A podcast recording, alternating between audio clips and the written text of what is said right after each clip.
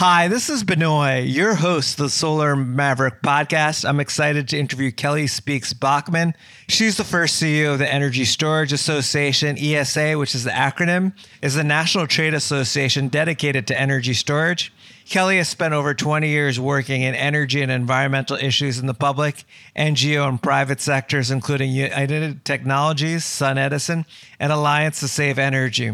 She's the former commissioner of the Maryland Public Service Commission, and there are a lot of interesting points and topics that she discusses in the podcast. Some of them are the benefits of energy storage, how the price is decreasing exponentially, and also how it's a game changer for intermittent power sources. I hope you enjoy this episode of the podcast. Thank you for listening. Hi, this is Benoit, your host of the Solar Maverick podcast. I would like to thank Silverline Communications for sponsoring this episode. Silverline Communications, an integrated marketing and P R agency focused on clean and emerging tech, is headquartered in Washington, D C, with satellite offices in Chicago and Salt Lake City. You'll learn more about Silverline during the podcast. Thank you again to Silverline Communications for sponsoring this episode of the podcast.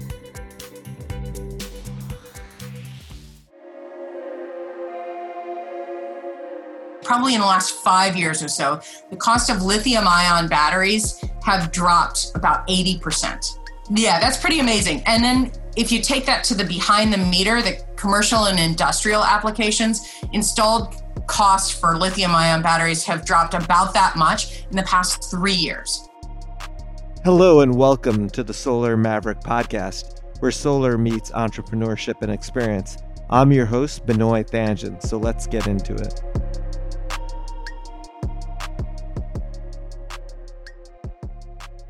Kelly, I'm excited to speak to you about energy storage and get your expert insight and perspectives. I know we talked about this before on the podcast. We speak a lot about storage, especially coupled with storage and renewable energy, and how this will completely change the energy industry. So I'm really excited to get your insight and expert perspective. Thank you, Kelly, for being on the podcast. Thanks for having me. I'm really excited to be here. Yeah, uh, definitely. And in the beginning, we talked a little bit about the Energy Storage Association, but I think it would be helpful if you could talk to more detail about the Energy Storage Association and what you do. Sure. Well, E S A is the National Trade Association for Energy Storage in all its forms, including, of course, batteries that you hear about all the time that are coupled with solar, but also thermal storage, pumped hydro storage, mechanical storage. So everything storage in all its form is the basic tenet of it is we look at anything that disconnects the element of time from when you generate and you use energy. Our mission here is to accelerate the widespread use of competitive and reliable energy storage systems in North America. We're working towards a more resilient, sustainable, affordable, and efficient electric grid. I think that's an important part of what we do is always keeping those four elements in mind and balancing them. We've got about one hundred ninety members, a diverse group of companies. We've got some small startups all the way to Fortune fifty companies. They cross the gamut in terms of the value chain. So I think that's an important aspect as well. We have implementers, so I P Ps, U S C Os, developers. We have grid operators, including, for example, CalISO is one of our members, but also utilities, municipal, co-op, and I O Us. We have manufacturers, and then we have all those services like the financial side and insurance and consultants, all involved in deploying these energy storage systems around the globe. Yeah, that's amazing. And there's some great points that you mentioned when you talked about what E S A does. It's interesting. You talked about the reliability of the grid. Can you talk yeah. about really how storage helps with the reliability of the grid, especially when we look at our transmission and distribution networks in the U S, how they're aging and we really haven't upgraded them in a while, and how storage could actually be the solution towards that? I mean, yeah. that's interesting that you brought that up. There's a lot that energy storage can do in terms of reliability, but also in resilience. And when I differentiate the two between the two, I mean the way the grid operates under normal conditions and also the way the grid operates or gets disrupted in abnormal conditions due to external forces, right? So storms, cyber attacks, things like that, that can disrupt normal operations. Energy storage, because it stores the energy that was generated at a different time, can inject that electricity back into the grid as long as the distribution line is up, or in the case of behind the meter at someone's home or someone's business, it can roll through those outages for you. It's got a number of values that it provides to the grid, which is why it's so exciting to have something like this. It's an enabling technology for solar, for wind, for even natural gas, for the inflexibility of coal generation. But it's also at the same time really disruptive to the regulatory frameworks that we have across the United States, because it doesn't act only as a generation asset. It doesn't actually act only as a distribution asset or a transmission asset. It can be all three in a single item. And that's what's kind of disrupting everything and making it so exciting. Definitely. And that's huge, the disruption aspect of it. And also, too, like, how do utilities value the many different components of an energy storage system? I think a lot of utilities are still trying to determine what that value is. And there's multiple. Yeah. As you mentioned, like battery backup, frequency regulation, there's so many different ways that you could use the battery that it helps the grid. So that's a really interesting and great point that you mentioned. The other thing too, that I never heard someone say it until I heard previous podcasts that I listened to is, and you mentioned just now, is timing of the generation. Yeah. We don't really think about it, but really at this point, basically the electricity is generated and used at that time. But really, like, storage changes that paradigm to where you could use it at any time and when it's most beneficial, which is some a concept that I really would love to hear more of your perspective on it. Yeah, I, so I think that's the, actually like the coolest thing about storage is no matter what form it's in, no matter what the duration of that storage asset is, the important thing about it is, you know, never before in the history of the electricity industry have we been able to decouple that element of time, right? So you generate it and you have to use it immediately. And that impacts the way that you have to keep the frequency regulated. It impacts all of those elements of ancillary services, as well as making sure that you've built enough generation so that if you lose one resource, you have to build another. You have to have that backup. You have to have that reserve, right? So energy storage allows you to sort of pull off. Let's say there's oversupply in Montana from a wind farm. You can pull that off and not waste the energy. So you're increasing the efficiency or the capacity factor of the wind farm, and you're able to inject that at a later time into the grid when the wind's not blowing. The same with solar, right? So when the sun's not shining, you can use the stored up electricity from the grid or from the asset itself to a later time. And what that does is it allows you to operate a lot more efficiently, both in the sort of micro interruptions that might happen, as well as just when the generation source is available. Yeah, that would be great, if Kelly, if you could talk about too, like how energy storage, it's able to dispatch electricity into the grid versus conventional peaker plants, your normal sort of like peaker, which is usually like natural gas run versus like energy storage. That would be great to get yeah. through. Absolutely. Now, I'll tell you,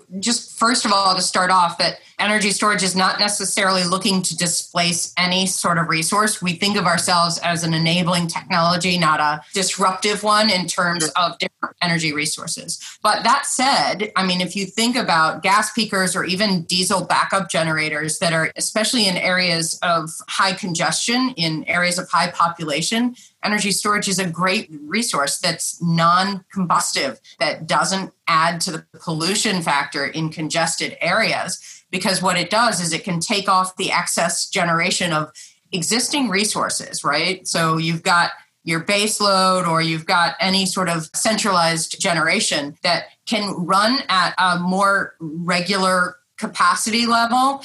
And as demand increases and decreases, storage can take off that excess and then inject it back into the grid when you've got your generation resources down. And that can take the place. And it's we've seen in a number of different bids that have come out in recent years, it can take the place on an economic basis of being more affordable than a gas peaker even. Because it's got, again, very different uses. It's not just for peaking. It can also provide the ancillary services that are required by the grid. Definitely. That is really helpful to know. And that's a key point too, that storage is an enabler to basically all the other energy technologies. And that is huge. And I think it's going to be a sort of combined solution, improving the reliability of the grid with having storage as an enabler. And it's amazing to hear when you're talking about E S A and how many different technologies that storage basically partners with. So. Yeah. Even if you think about vehicle to grid opportunities that are just beginning to arise, and you think of electric vehicles and their charging patterns, energy storage can be an enabler to making sure that that impact is as efficient as possible as well. Great. That's really helpful to know. It would be great to understand too, Kelly, like your background and how you got interested in energy storage. I mean, it's amazing the diversity of experience that you have within the energy industry, and you worked in a lot of different aspects and in entrepreneurial endeavors, and obviously E S A as well. You're the first C E O of E S A. Can you talk about how your education and career path led you to where you are now?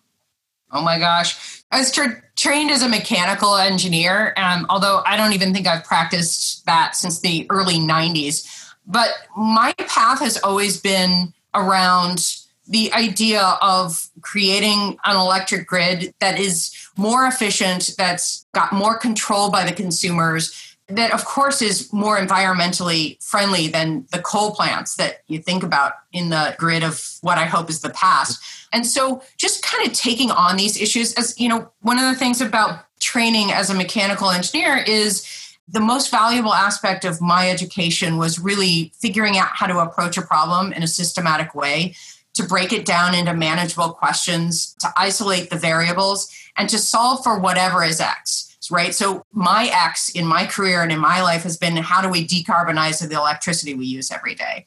And so that took me through a number of iterations of both function and in the market, right? So I've been involved in solar, I've been involved in wind, in landfill gas projects, water treatment projects, like all kinds of stuff that's been a lot of fun. I've been involved in the engineering of such projects, like life cycle cost analysis. I've been involved in the development through Sun Edison. I was involved in the financing aspect of it, you know, how to bring financing to solar.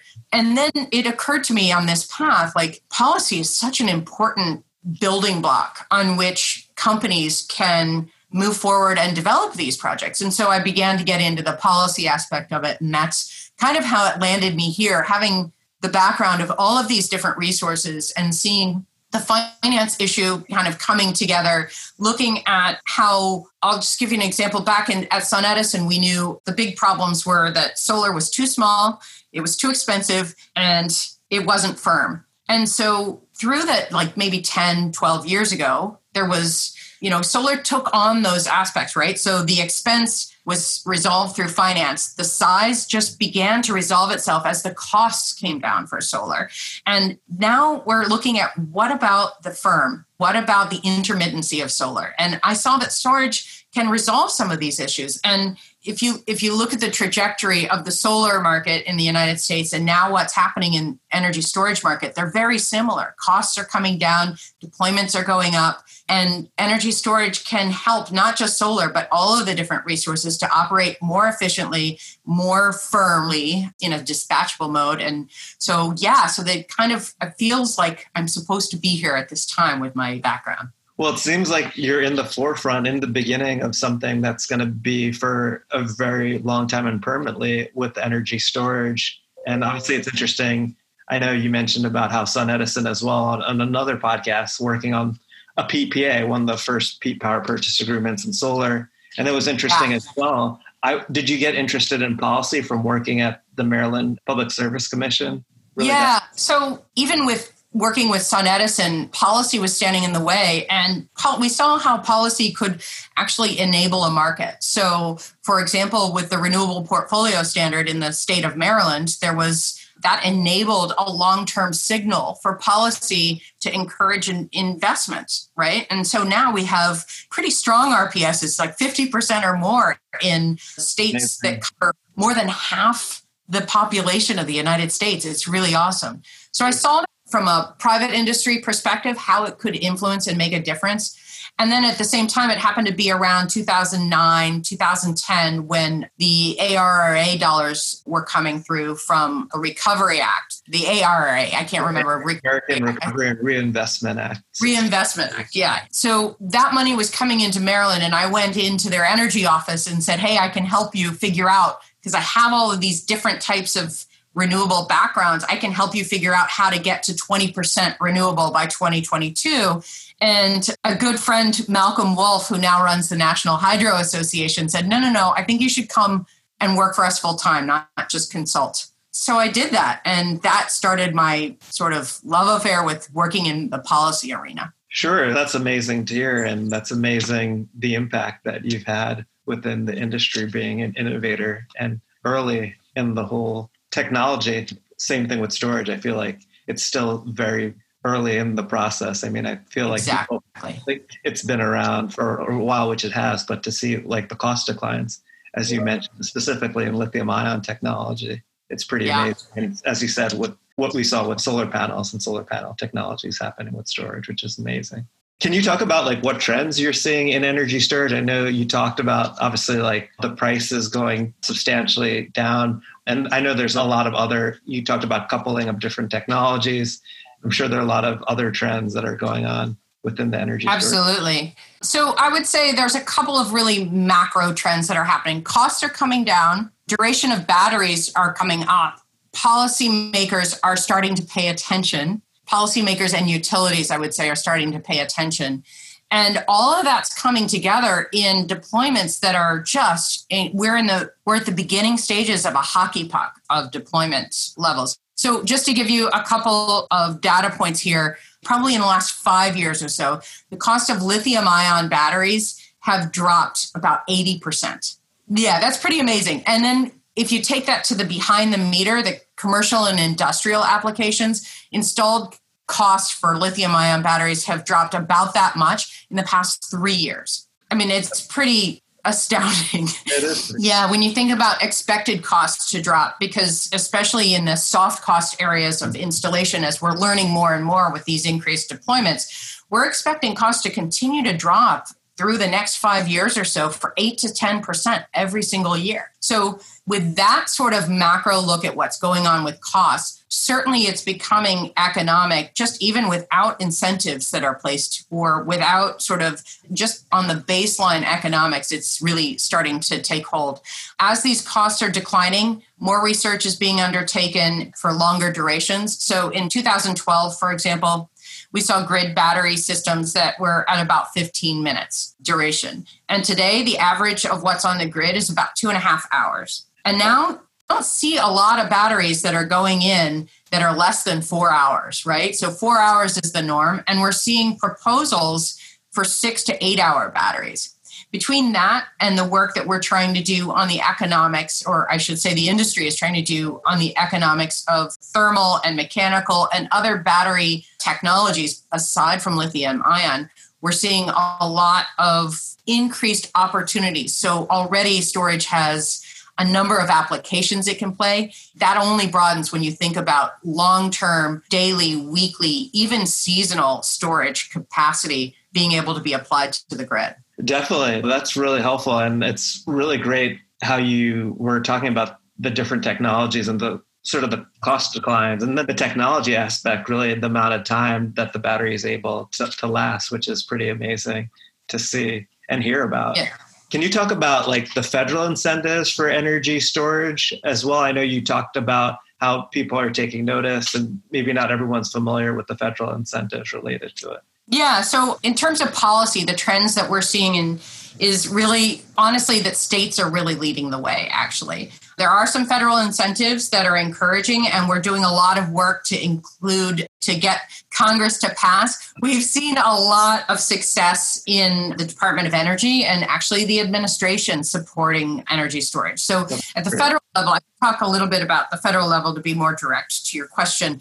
The Department of Energy just in January of this year launched an initiative called the Energy Storage Grand Challenge. And it's sort of like the SunShot for solar, right? It's pretty exciting in that they're looking at investments in technology, research development. They're looking at tech transfer. They're looking at policy and valuation. They're looking at manufacturing, and they're looking at workforce issues. So those are sort of the five buckets of investments that they're planning to make over the next several years. They're putting together a roadmap currently. They have a baseline that was announced, gosh, at the beginning of this month, and they're looking for input from industry to really shape and refine and finalize that roadmap. So that's pretty exciting. Also, Congress has taken a look at storage, and frankly, there have been some bills, and that there were about twelve bills federally in the last, from two thousand nineteen, about twelve bills, not even including the standalone storage I T C, that have been really supportive of storage. Now, Senators Murkowski and Manchin tried to get those through in their big energy package that unfortunately failed due to some infighting, but that's Congress. So we're hopeful that that can continue to pass through. In addition, we've never had more support for the storage I T C than we've seen recently. And the way that we've structured our request for a storage, standalone storage I T C will also serve to provide relief to our industry and um, continue to keep people employed in the energy storage industry as we suffer through the effects of COVID nineteen. Hi, this is Benoit, your host of the Solar Maverick podcast. I would like to thank our sponsor for this episode, Silverline Communications. Silverline Communications, an integrated marketing and P R agency focused on clean and emerging tech, is headquartered in D C with satellite offices in Chicago and Salt Lake City. What defines them? They're independent, agile, absolutely invested in their clients and their teams. They're storytellers and connectors at heart, grounding programs with insights to achieve real business objectives and shape outcomes that influence markets and policy. They use every tool in the communication arsenal to translate complex ideas into breakthrough campaigns that drive stakeholder action. The team that gets it done, Silverline Communications. Strategic, smart professionals with unrivaled expertise in energy policy and emerging technologies. In short, they know their stuff. They believe in what they do, they believe in what their clients do, and when their clients succeed, the world is a better place. To learn more about Silverline, go to team silverline dot com. You can reach Silverline at seven oh three, two eight six, five five zero zero or info at team silverline dot com. I interviewed Laura Taylor, who's the C E O and founder of Silverline Communications, on episode fifty-nine of the Solar Maverick podcast. It's called Lessons Learned from a Clean Energy Entrepreneur, which was a great interview. Thank you again to Silverline Communications for sponsoring this episode of the podcast. It would be helpful if you could talk about, for the proposed standalone I T C, it, would that be at thirty percent if it reduced twenty-six percent that solar currently is? Yeah, so it would have started at the thirty percent. What we're asking for is not a change in the timeline. We're just asking to be listed as a standalone resource alongside solar, alongside the biogas, alongside fuel cells and combined heat and power resources. There are a number of resources that currently, as standalone resources, can take advantage of the I T C. Storage is at a disadvantage in that it can only be taken in when it's coupled physically with solar. And even so, when it's pulling only from that solar resource down to about seventy-five percent. So what we're asking for is not a change in the timeline. Although if the solar and other resources were to be extended, we're just asking for a level playing field, because storage can apply not just to solar, but it can be a distribution grid asset as well. It can be a support for wind. Again, we were talking earlier about sort of pulling off the excess energy of wind when they oversupply in the middle of the night when nobody needs it. It can be used for that as well. So we're just asking for the same timeline that everybody else gets in the current I T C. We're looking for standalone storage to be eligible. And we're also looking for, because of this COVID nineteen, we're looking for immediate relief through what we're calling a direct pay, which is similar to what the solar industry is asking for. We've been well coordinated with them on that. So the direct pay is really similar to the sixteen oh three ARERA grant. Basically, Treasury provides a cash grant instead of uh, having a taxable appetite, and then basically it being a credit for your taxes. Is that correct? It's very similar. The implementation of it is a little bit different, at the risk of getting too wonky. It is similar in that it just gets you a cash credit instead of having to take that tax liability during this time when there aren't a lot of companies that are going to be having this tax liability. Now, with the COVID nineteen crisis that's come on, we surveyed our industry, and sixty-three percent of respondents said that they're incurring project delays, immediate project delays. That was back in March. And thirty-seven percent said those delays are six months or longer. So that slows up, it gums up the economy of our industry. And we want our folks to keep as many jobs as possible, especially on the implementer side, when they're just standing by the sidelines, not able to implement their projects. And so that's why we're asking for this direct pay. Yeah, I think the direct pay is a huge thing if it gets passed for the energy storage and the solar industry, because, you know, a lot more development and construction is going to happen. And it's a lot simpler than dealing with the tax equity or having someone who has revenue, has a taxable appetite and structuring. So that's, hopefully that passes. And that's really interesting to hear. You mentioned how states have really taken a leadership position in storage. Can you talk about potentially like which states are ideal for energy storage and or which have great incentive programs? I'd love to talk to you about how we see that states are leading the way, not just through incentives, but by laying out targets. We've also seen a number of states that have put some really interesting incentive programs together as well. So, for example, Maryland has their own standalone energy storage tax incentive that they put together that we were pretty excited about. They put it together in twenty seventeen and then improved upon it even in just this past year, in this past legislative session. The Massachusetts SMART program and its credit for energy storage is a pretty exciting opportunity as well. We've seen a number of states, you know, thirty-three states now have energy storage in their uh, deployed in their states, and thirty-two states have some level of either regulatory action or legislative action within their state policy to examine or to require that energy storage be considered um, in the long-term planning or have a program to help support their targets, et cetera. So they're really leading the way in the storage deployments that are going on.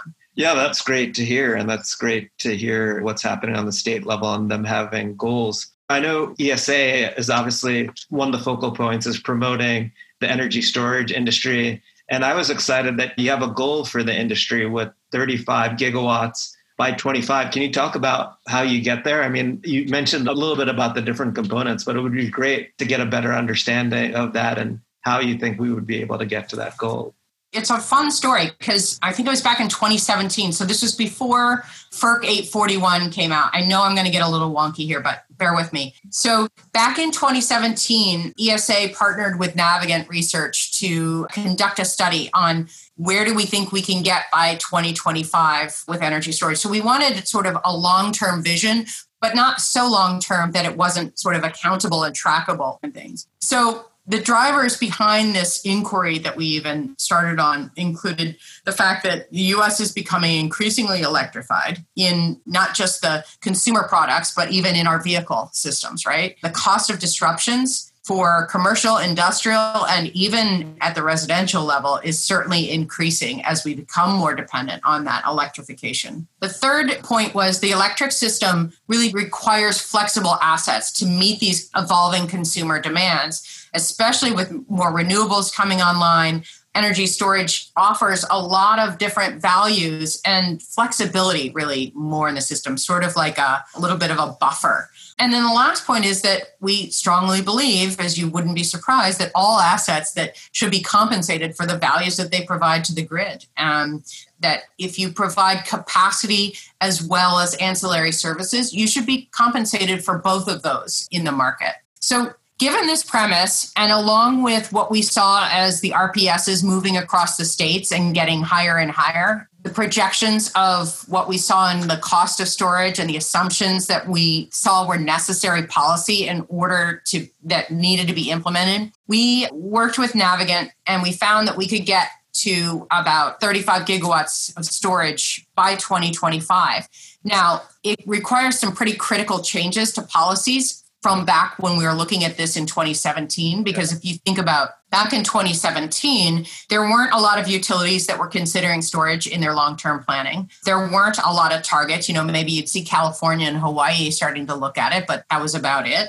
There was no way at all, really, to compensate storage for multiple services, right? So when you register an asset in the wholesale market, for example, you have to say whether it's generation or whether it's transmission.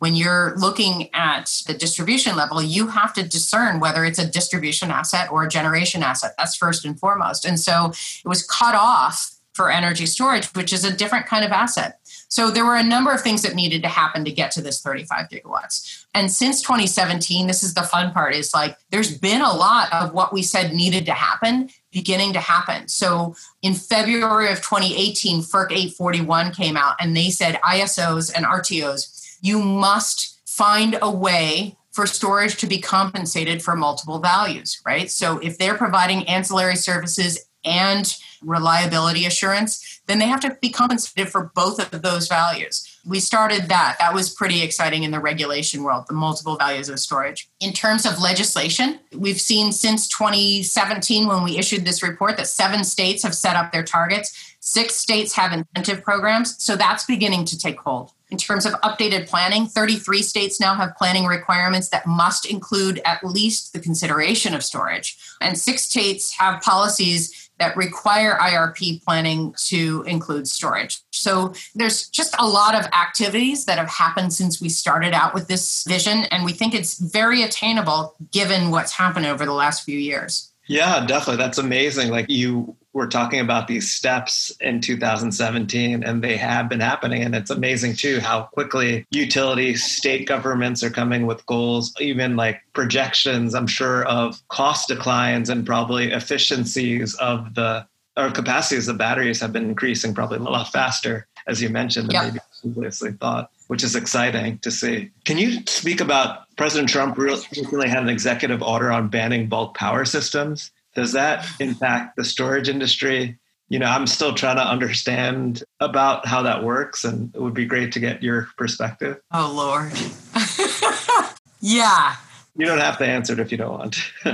No, that's okay. So it's interesting. I can speak to it, but I think I don't have a lot of answers for it. And I'll tell you, the thing that concerns me most about that executive order is that there is so much that is unclear, right? The executive order came out, what, May first, and we're now at May fifteenth. We've certainly heard their briefings. We've been on a couple of briefings. We've had this morning an additional call with some folks within Department of Energy. And we have a great relationship with the Department of Energy. As I told you earlier, the Energy Storage Grand Challenge is really awesome. We're working with them on a daily basis to try to figure out what those roadmaps can be. And so when you take that in the context of this executive order, there's a lack of clarity around that order. And more than anything else, we're trying to figure out a better understanding of what the order's scope and intent is, and what the process is and the timing is. So, for example, it talks about a national emergency with respect to the threat to the United States bulk power system. So that tells me really it's the transmission system. So I think at the distribution level,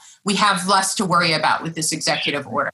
I was saying earlier how I think in terms of breaking down problems. So I'm breaking this down in terms of, okay, we don't have to worry about the distribution. Let's set that aside. So now within the transmission level, like what are the problems that we have to address? What are the countries that they mean by adversary, foreign adversaries? So where do we have to pay attention to the electric equipment? So something that we have learned is that they're really focused seriously on national security and where the highest impact could be. And I understand and completely support that. But there are some ambiguities within the order. So, for example, it says if, if the equipment is not directly in this list, then it's not included. But then later in the order, it says anything that's connected to the transmission system. So that's not necessarily everything that they've listed. So we're trying to get some clarity around, at the very least, what the priorities are. I think I've been encouraged by their openness to have conversations with us and to clarify some of these issues.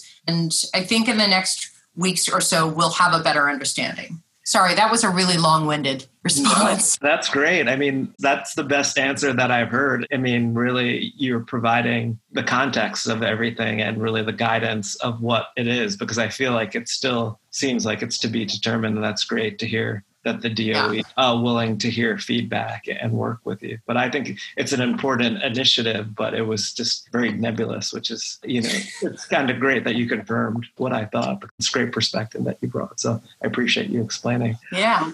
I know you've won many awards, and can you talk about that? You were, I guess, we won the Cleanie last year for Women of the Year, and you were nominated as the C three E Ambassador in April, and the Luminary Speaker at Distribute Tech International, which was pretty recent as well. That's all amazing things that you've been highlighted for all your hard work. I don't know if you want to talk about that or... I don't know. I mean, I, it is, don't get me wrong, it is totally awesome. And of course I emailed my mom like immediately and tell yeah. her like, Mom, I'm Woman of the Year. It's totally awesome. It feels really, really great. It's like icing on the cake, right? To be able to stand with as a C three ambassador among such like inspiring professionals, you know, alongside Julia Hamm and Abby Hopper and other just major women in this industry that have not only made a difference in our industry as a whole, but really taken some time to promote diversity and inclusion within our industry, because I think that's a really important aspect of what we do, right? As women who have some level of influence over the industry as a whole, it's important to make sure that we keep bringing diverse ideas and diverse perspectives into our thinking about how this grid needs to evolve. Otherwise, we'll just keep doing it the same old way. I'm totally honored, but there's other parts that I'm just more excited about, like highlights. If I think of highlights, not that those aren't huge highlights, but like being on the right side of history is kind of awesome. Yeah. Like when it, it comes down to environment and clean energy, as a former regulator of Maryland, that was like just such an awesome experience to be able to improve reliability for Maryland consumers.